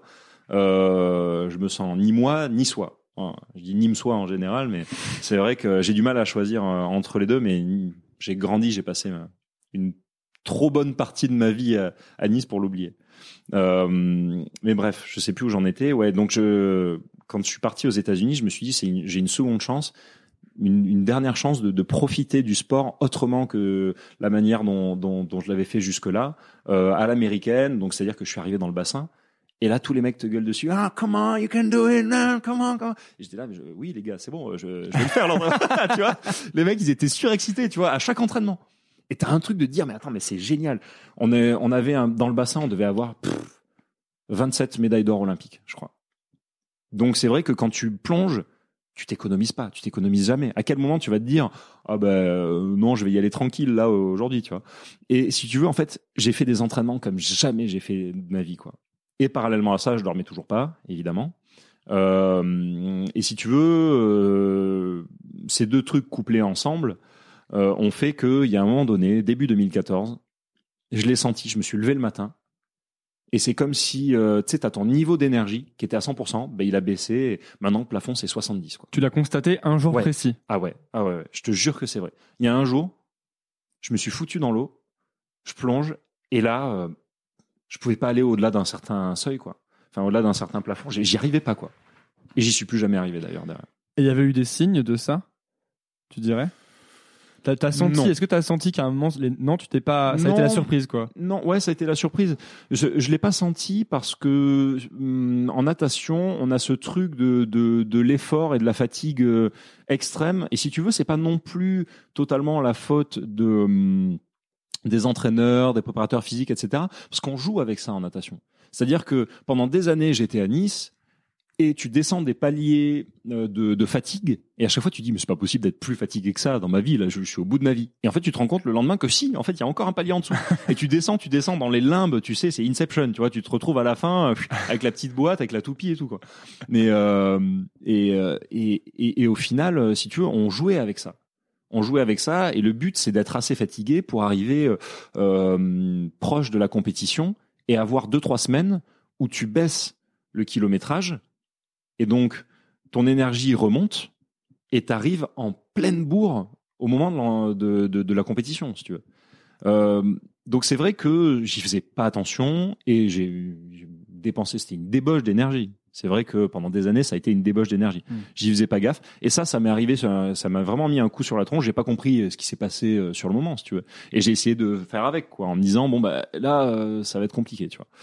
Et donc après, il s'est passé ce qui s'est passé à la fin de l'année. Donc j'ai fait une médaille de, de bronze, je crois, au championnat d'Europe euh, à Berlin. Et derrière, j'ai décidé d'être pragmatique et de dire bon bah écoute Bob, euh, humainement, ça a été ma, une des plus belles aventures de toute ma vie, voire la plus belle. C'était le groupe d'entraînement avec lequel j'ai pris le plus gros kiff, je pense. Euh, mais euh, sportivement, ça allait pas. Ça allait pas parce que pour plein d'autres raisons un peu plus techniques, mais on, on, on s'en fout. Ça, ça- non, vous ça aviez des méthodes d'entraînement plus dures, c'est ça Parce que tu voulais, ce que j'ai lu, C'était dis- plus, comment dire, j'ai été dirigé pendant toute ma vie à Nice. Tout était, euh, si tu veux, minutieusement euh, euh, organisé par euh, mon entraîneur de Nice. Et je suis arrivé dans un endroit où c'était très à l'américaine, très libéral, c'est-à-dire, bah, en fait, euh, tu te démerdes, tu prends soin de toi, quoi. Et les moments où moi j'ai dit stop, où je disais genre non, je veux, je, veux pas y aller, je suis malade, je peux pas, je peux plus me lever, j'y arrive pas, ou là j'ai une blessure, je peux pas nager, etc. On me remettait à l'eau en m'engueulant, en me disant mais allez, vas-y, machin. Et c'est vrai que si tu veux, je me disais euh, bon bah voilà, Euh, j'avais ce truc de, de Nice où à chaque fois que je gueulais, euh, mon entraîneur me disait bah rentre chez toi à Nîmes. Et moi je me disais mais attends mais à Nîmes il y a rien qui m'attend donc euh, bon ben euh, je reviens la queue entre les jambes et puis C'est ça qu'il te disait? Ouais, ouais, complètement. Oh, il me le disait un peu plus, euh, de façon un peu plus virulente. Mais, euh, euh, mais ouais, il me balançait ce genre de truc. Il me dit, si t'es pas content, tu rentres à Nîmes, quoi. Et donc, si tu veux, j'avais toujours ce truc en me disant, mais attends, là, je suis à l'autre bout, de l'autre côté de l'Atlantique, quand j'étais aux, aux États-Unis. Et quand ces mecs gueulaient, mais parce que simplement ils voulaient que, voilà, ils voulaient que je me donne au maximum, etc. Euh, bah, je me disais, bah ouais, euh, attends, euh, j'ai quand même euh, pas de légitimité à dire non, tu vois, ce qui est une bêtise, ce qui est une bêtise. Et je me le suis dit trop de fois dans ma vie, ça d'ailleurs Quoi donc que, que j'étais pas forcément euh, légitime. Et si tu veux, donc euh, Euh, Même quand t'es champion olympique, tu te ouais, dis même pas quand, légitime. même quand t'es champion olympique, tu vois, mais parce que je sais pas, c'est à mi chemin entre, euh, je sais plus à qui je racontais ça, j'en ai parlé récemment d'ailleurs. Euh, c'est à mi chemin entre la bêtise et l'humilité, tu vois. C'est à mi chemin entre les deux, tu vois.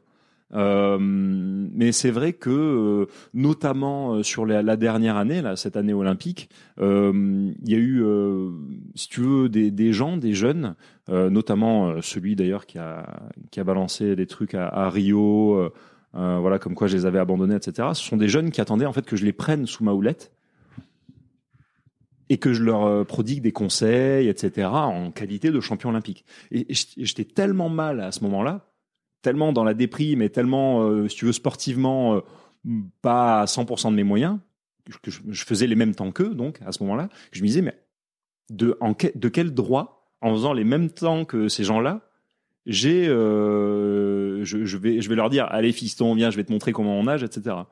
Euh, et donc, si tu veux, bon, c'est des moments où, euh, voilà, ça, ça a pas été, ça a pas été simple, mais euh, avec le recul, je me dis que c'était une bonne chose, voilà, d'aller jusqu'à Rio, de finir ce cycle-là et de passer, de passer à autre chose derrière. Tu penses que les, les, les athlètes euh, qui durent euh, super longtemps, style euh, Phelps ou ce genre de personnes, Hmm. euh, ont un entraînement justement qui est plus positif ou qui est Oui, complètement. qu'on on, on- qu'on- on gère l'athlète sur le long terme, c'est ça? On y pense dès le début? Oui, oui, oui, totalement, totalement. Ça veut pas dire que ça pète pas à l'entraînement. hein. Attention, avec Bob. Bowman, c'était électrique. hein. Mais moi, Ça s'engueulait aussi avec Ah lui ouais, mais je peux te dire que moi, il a gaspillé quelques quelques cafés Starbucks. Hein. Ah ouais, ouais, je peux te dire qu'il les a, il les a jetés. Mais je me souviens même d'une fois où je sors de l'eau parce que je lui dis, écoute, Bob, je peux plus. Là, j'ai j'ai mal à j'ai mal à l'épaule, je n'arrive plus à bouger l'épaule, tout ça. Et en fait, j'étais énervé, quoi. Je me dis, attends, je vais pas continuer à nager, etc. Et donc, je le vois et il réagit pas, tu sais, stoïque. Et puis d'un seul coup, il jette son son café par terre en disant fuck machin ça. Il se barre, mais il se barre de l'entraînement. mais pour tous les autres, tu vois, on était on était un groupe de 15-20 personnes, tu vois. Je dis ah merde, putain, j'ai- il s'est barré quoi.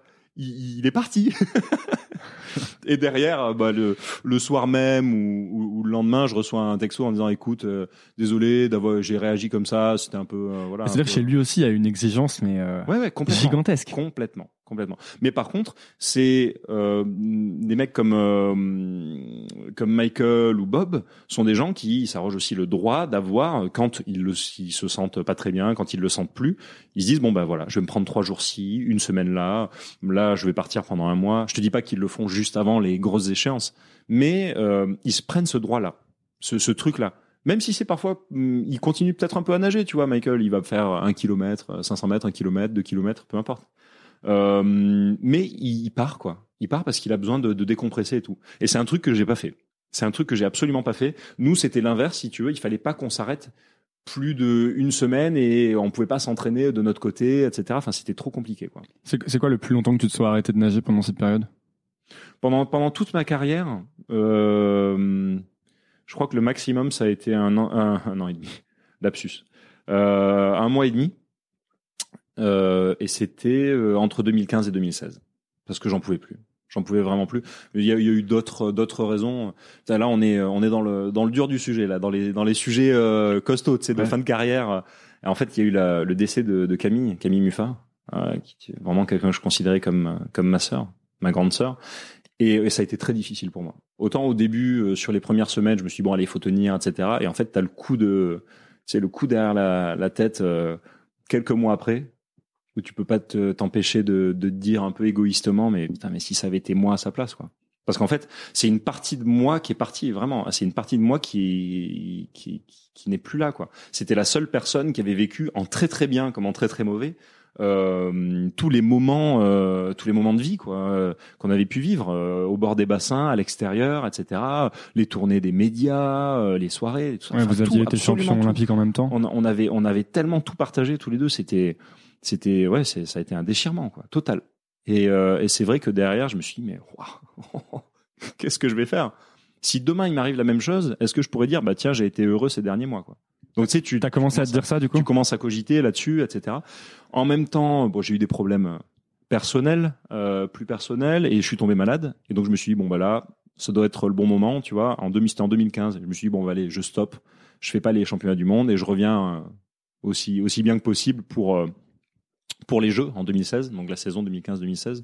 Et ça, je veux dire, le niveau d'énergie a jamais euh, remonté quoi. Je pense que c'était trop tard pour euh, le break ou. Ouais, ouais. Mais même là encore maintenant, je m'étais dit bon bah allez, un an avant de avant de reprendre les, les études, avant d'aller euh, à Dauphine, etc. Euh, ça, je vais pouvoir récupérer, etc. Et j'ai moins ces problèmes-là, mais c'est vrai que ces, ces phases un peu de déprime, etc. sont sont très très compliquées, très compliquées à gérer. Et c'est il y a que maintenant, en étant totalement, tu vois, libre de mes mouvements, etc. que je peux que je peux m'en occuper. Tu fais, tu fais quoi quand t'es déprimé pour gérer ta déprime? Bonne question. J'essaie de pas y penser. Ouais. Mais en général, c'est très compliqué. Tu sais, bon, euh, putain, c'est euh, c'est podcast euh, Ah, Bienvenue sur. podcast la joie quoi. Bienvenue sur Nouvelle École. je veux pas te déprimer, pardon, je suis désolé. Là, c'est que ça m'intéresse. Moi, je, Ouais, moi, mais- je, moi, je, je, je déprime aussi plein de fois, donc. euh, tu vois. Et bon, tu sais, c'est des moments compliqués. Je pense qu'on a tous les mêmes moments où tu es dans ton lit, t'arrives pas à sortir de ton lit. Tu as l'impression d'avoir euh, des, des panneaux euh, de glace autour de ton lit. Et t'es- moi, je suis tétanisé. quoi. J'ai vécu des moments euh, sur la fin où j'étais tétanisé. Je n'arrivais plus à aller à l'eau, plus à arriver à l'entraînement, à quoi que ce soit. quoi. Euh, ça, c'est pas un moment tu vois, qui est décrit dans Whiplash, mais c'est un moment qui arrive aussi. Et je sais que j'ai eu d'autres euh, témoignages de personnes qui l'ont vécu dans d'autres domaines. Où euh, ben, un mec comme, par exemple, Avicii, pour être assez qui vient de, récent, de, de mourir. qui, qui est mort il y a, il y a quelques jours. Il, y a, il y a un documentaire qui est, qui est vraiment d'une, d'une, d'une tristesse euh, absolue, qui est sorti euh, il y a quelques temps de ça. Je vous, je, vraiment, Comment je ça vous conseille de le regarder. Je sais absolument pas. Voir. Mais si vous regardez euh, documentaire Avicii, vous allez voir, euh, vous allez voir ce que ce type a enduré.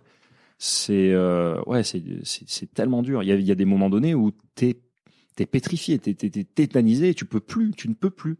Et à ces moments-là, en fait, c'est même plus une violence physique, c'est une violence euh, psychique, quoi. Et, et ça, en fait, je l'ai trop enduré, si tu veux, sur les derniers moments. Au bout d'un moment, tu, tu dis stop, quoi. Il y a Stromae aussi, je crois qu'il a vécu un truc comme ça récemment. Ouais, euh, ça m'étonne pas. Il a pris trois ans, il a disparu Mm. et il vient de commencer un peu à. Ouais. Toi, toi, t'es toujours pas là à un niveau d'énergie euh, 100% comme t'étais. Non. euh. Non, non, non. Non, et comme euh, comme je te disais, là, je, suis- je suis dans une phase où euh, c'est c'est difficile de pas de donner un nouveau sens à sa vie derrière ça. Quoi. Je savais bien que ça allait être éphémère tout ça, mais maintenant, il va falloir que je donne des priorités ou qu'en tout cas, euh, je me je me gère dans un quotidien qui a un peu plus de sens. C'est sûr.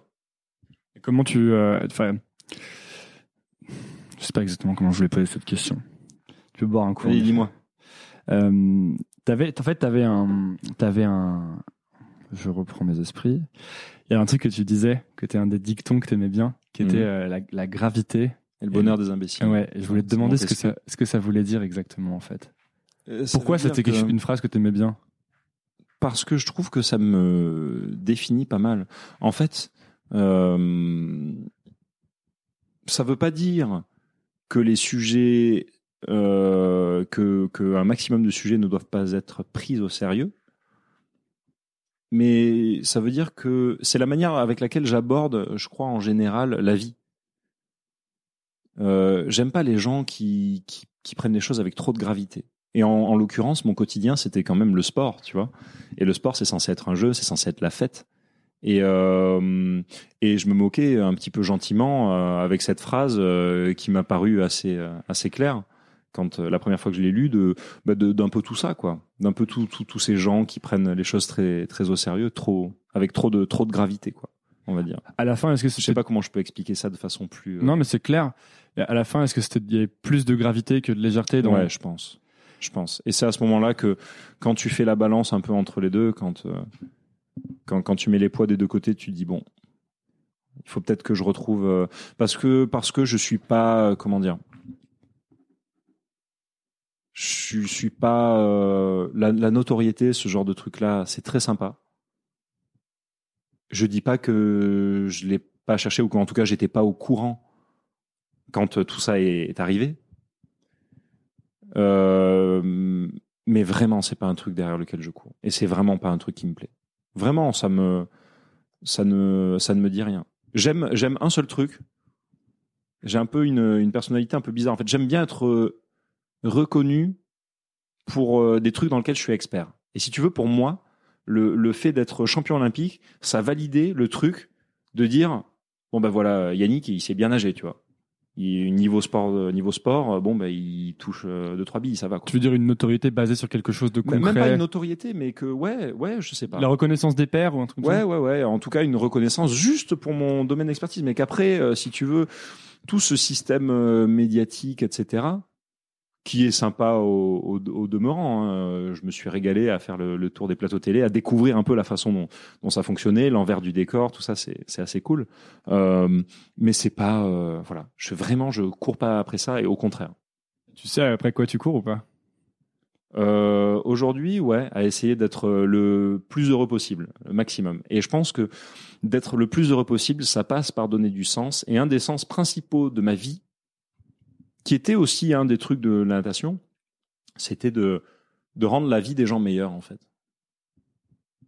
Parfois de, de façon indirecte, mais ouais, de rendre la vie des gens meilleure. Alors, il y a beaucoup de, il y a beaucoup de domaines dans lesquels, dans lesquels tu peux le faire. Euh, la médecine, c'est pas pour moi. Euh, Vraiment, non, je suis trop de, je suis comment dire, je suis trop sensible. Il m'est arrivé deux trois fois de, de faire tu sais des, des distributions de, de cadeaux pour des gamins dans des CHU et tout euh, les jours de Noël. Euh, et je ressortais euh, livide quoi. Vraiment euh, à deux doigts de vomir et tout. J'étais vraiment pas bien. Quoi. Je suis vraiment trop sensible pour ce genre de truc. Mais euh, mais ouais, il y a plein de domaines. Il y a plein de domaines dans lesquels je peux agir à ma façon en essayant de, de rendre la vie des, des gens meilleure. Il y a un truc dont je parle très souvent qui est la politique. Pourquoi pas? Euh, J'espère qu'ils sont pas tous pourris là-dedans. En tout cas, si je m'y mets, euh, c'est vraiment pour essayer de, de rendre la vie des gens meilleure en général, tu vois. Euh, puis j'ai pas un discours très lisse, enfin je pense pas. Euh, Ça pourrait être une voie que t'envisages ça. Ouais, ça pourrait être une voie que j'envisage. Euh, Tu vois, il y en a plein. Enfin, franchement, il y en a plein. Après, de le faire avec euh, avec des fondations, j'ai quelques projets, tu vois. J'ai quelques projets. Euh, là, s'il y a des gens qui nous écoutent et qui sont prêts euh, à m'aider, euh, il y a un truc que j'aimerais bien monter. En fait, aujourd'hui, tu as une personne sur six en France qui sait pas nager. C'est un chiffre qui est assez hallucinant, mais il y a une personne sur six qui ne sait pas nager. Ah ouais, Euh, et bien évidemment, euh, beaucoup, tu as, des concentrations beaucoup plus fortes de, de ces personnes-là euh, dans les quartiers défavorisés, souvent, et qui sont loin euh, de la mer ou en tout cas de, de, de piscine municipale ou quoi que ce soit. Et je me disais, en fait, un truc peut-être qui, qui serait pas con, c'est de prendre des camions, des gros camions, et de d'installer à l'arrière des énormes piscines. J'avais vu ça, je sais plus où, d'installer des énormes piscines à l'arrière hum, et en fait de débaucher. Euh, euh, on va embaucher, euh, je sais pas moi, des maîtres nageurs. Moi, je viens, etc. On file des maillots aux gamins quand il fait, quand c'est la canicule, quand tout le monde crève de chaud, etc. Et on leur apprend à nager. On leur permet de d'éviter de d'aller taper des, des bornes à incendie, etc. Et de profiter de de profiter de de l'eau, quoi, tout simplement. Et je pense qu'il y a plein de trucs à faire. Tu vois. Il y a plein de, plein de petits projets euh, qu'on pourrait lancer comme ça qui seraient super. Tu vois. Et comment ils font les gens qui écoutent s'ils veulent t'aider pour, euh, pour ah, Ils me contactent directement euh, sur les réseaux sociaux. Je répondrai avec plaisir. Peut-être pas euh, dans la minute parce que je suis assez tête en l'air, mais je réponds. tu sais que tu dis que ton objectif maintenant c'est d'être heureux. Tu, tu, tu, veux dire, tu vois comment faire un peu? Ouais, ouais, ouais. À travers ce genre de projet justement ou... Ouais, oui, oui, oui, oui. Mais il y a un truc c'est que je sais qu'il va me falloir un fil rouge, un nouveau fil rouge. Et euh, la natation et le sport en général, c'est une passion. C'est pas ma passion, c'est pas euh, ma vie, tu vois en fait. Et quelque part, euh, je me suis peut-être laissé bouffer par ce truc de que ça devienne ma vie et je le voulais pas. Je me suis battu un petit peu contre ça. et j'ai fait la paix, si tu veux, avec la natation, avec le sport de haut niveau, etc mais il en reste pas moins que j'ai besoin d'autre chose aujourd'hui. J'ai besoin d'autre chose et que euh, je pense pas que le sport soit mon. C'est alors le sport est un vecteur formidable d'ailleurs par rapport à ça. Je, je fais une association d'idées euh, en termes de de santé publique, d'éducation, de d'inclusion sociale, etc. Je, je trouve qu'il y a vraiment beaucoup beaucoup de de sujets à aborder par le sport. Ouais, d'autant que je trouve que le sport est assez mal traité. Euh, moi, j'ai toutes les expériences de sport que j'ai eues. Euh, je suis vraiment le pire sportif. Vraiment, genre, moi, je vais courir de temps en temps et euh, j'aime bien courir, mais plutôt pour le côté relaxant, quoi. Ouais. Et, euh, et j'ai que des souvenirs d'école ou de, de, de formation d'EPS, etc. où le sport, c'était c'était pas marrant, quoi. Ben, c'est la façon dont on le fait, en fait. C'est la façon dont. Alors là, il y, a beaucoup à faire. Hein. Au niveau du, sport et de l'éducation, il y a beaucoup à faire. Euh, je crois que c'est en Allemagne, si je dis pas de, grosses bêtises, que euh, les collégiens ont sport tous les après-midi à partir de, allez, 3h30, 4h, bim, sport. C'est parti. Nous, on a EPS euh, 2 heures euh, dans la semaine. Sur les 2 heures, tu as 30 minutes où on va tous euh, marcher euh, jusqu'au stade ou jusqu'à la piscine. Après, tu fais 30 minutes de sport et puis après, il faut re 30 euh, minutes, 45 minutes, le temps que tout le monde se change. Puis après, il faut remarcher jusqu'au truc. Bah, c'est un bordel incroyable. Et souvent, en fait, les profs de PS, parce que c'est aussi compliqué de gérer tout un tas de gamins surexcités, sont pas forcément, euh, comment dire, très inclus dans le dans, dans, dans, dans, dans un certain projet. Alors que si on rapprochait beaucoup, je pense, de gens, de clubs des gens formateurs de clubs, etc. Au lieu d'avoir un prof de PS, on allait dire bon bah alors euh, pendant un mois on va faire la natation avec un vrai euh, avec un mec qui a un truc de natation tu vois. Euh, le, mois d'après un prof d'athlète tu vois. Enfin je sais pas. Il y a, y, a, y a des trucs à faire. Plus de sport je pense déjà. Surtout dans une, une, période où on est quand même un peu cerné par la malbouffe tu vois pour en pour en revenir à ce sujet là je pense que c'est pas un mal de faire bouger les gens plus que ça et, euh, et puis ça apprend tellement de choses, le sport. C'est super important. Ça a appris quoi, toi? Sur moi, tout ce que je suis aujourd'hui. non, mais en termes d'abnégation, de quand je parlais d'œil du tigre, de, de sérieux, d'organisation, de mm. voilà, de dépassement de soi, tout simplement, parce que le sport c'est aussi ça. Et puis de jeu, de fraternité. J'ai mm, j'ai regardé, hein, euh, j'ai pas vu un seul euh, sommet euh, de l'ONU ou quoi que ce soit euh, qui a pu réunir les deux Corées. tu vois, le seul truc qui a pu les réunir, c'était les JO, quoi. Voilà. Et depuis, d'ailleurs, ça a l'air d'aller beaucoup mieux. Mais le sport a ce pouvoir-là. Et le sport, faut pas le dénigrer, parce que le sport, c'est ça. Parce que le sport, c'est ça, vraiment.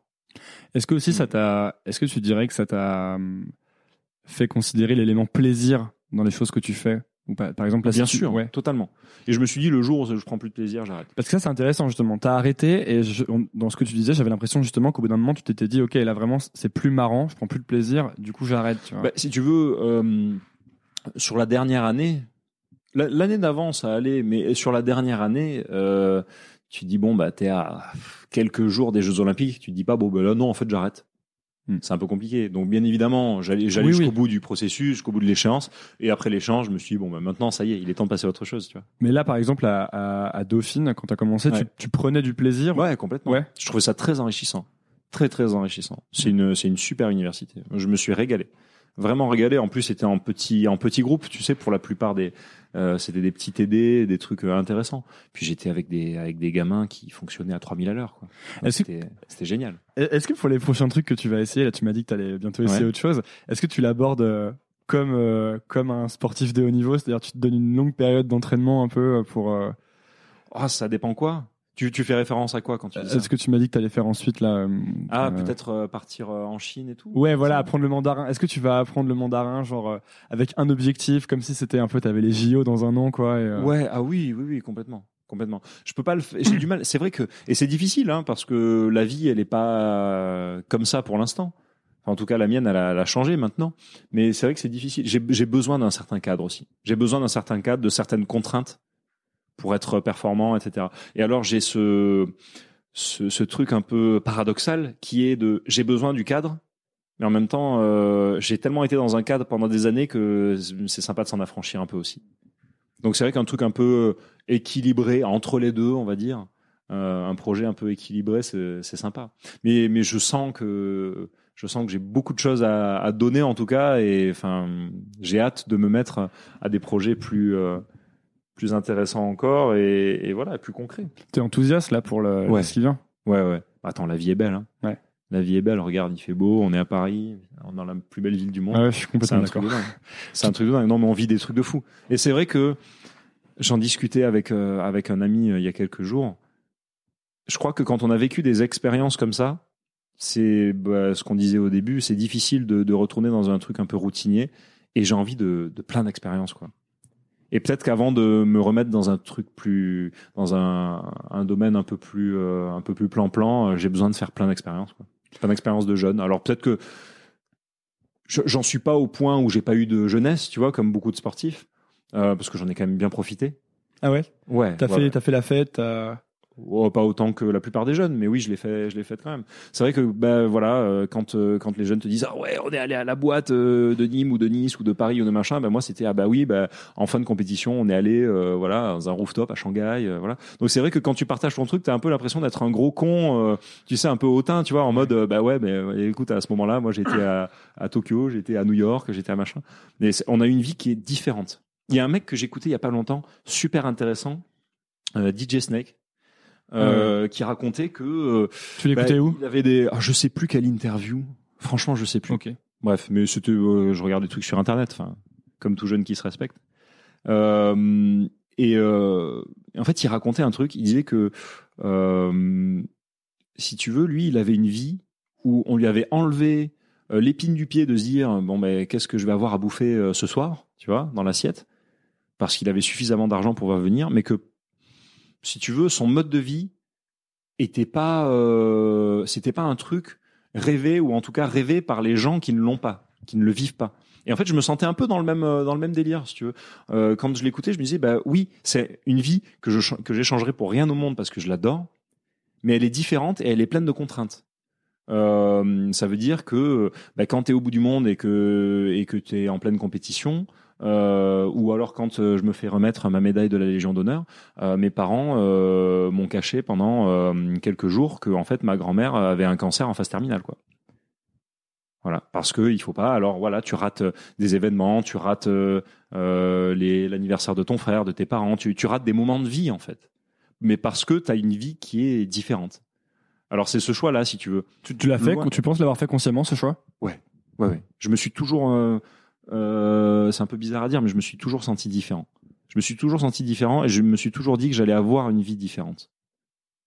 Toujours, depuis toujours, depuis tout gamin et, euh, c'est pour ça que j'en ai, j'en suis content. Tu vois, sans jouer le truc Calimero en mode ah maintenant c'est dur, etc. Non, je, trouve ça génial, génial. Avec tout le, tu vois, avec, tout le barda, avec toute la hotte du Père Noël, tu vois, les, les pots de banane, euh, le charbon dans la chaussette, les trucs comme ça, tu vois. Il n'y a pas que des cadeaux, mais euh, je me régale. C'est génial comme vie. C'est génial. Ben, merci beaucoup, Yannick Agnel, Merci à toi. d'être venu sur Nouvelle École. C'était un plaisir. Mais énorme plaisir. Du coup, bah, les gens qui veulent t'aider ou qui veulent te suivre, on les envoie sur euh, tes réseaux sociaux, c'est ça? Ouais, complètement, complètement. Bon, n'hésitez pas. Alors moi, j'ai euh, une page Facebook euh, qui est un peu inactive, mais je suis quand même les messages. Euh, Twitter, Instagram. Euh, donc voilà, n'hésitez pas à m'envoyer des messages ou euh, si vous avez envie de vous faire une, une bonne bouffe euh, à Paris ou alors si vous êtes euh, euh, en Chine et que vous nous écoutez de- depuis la Chine, depuis Taïwan ou Singapour ou quoi que ce soit et que vous avez envie de me voir euh, dans les mois à venir. Et de t'aider peut-être à apprendre. oui, pourquoi pas Et pourquoi pas Si vous... j'ai besoin d'un partenaire euh, de langue. Tu vas y aller quand?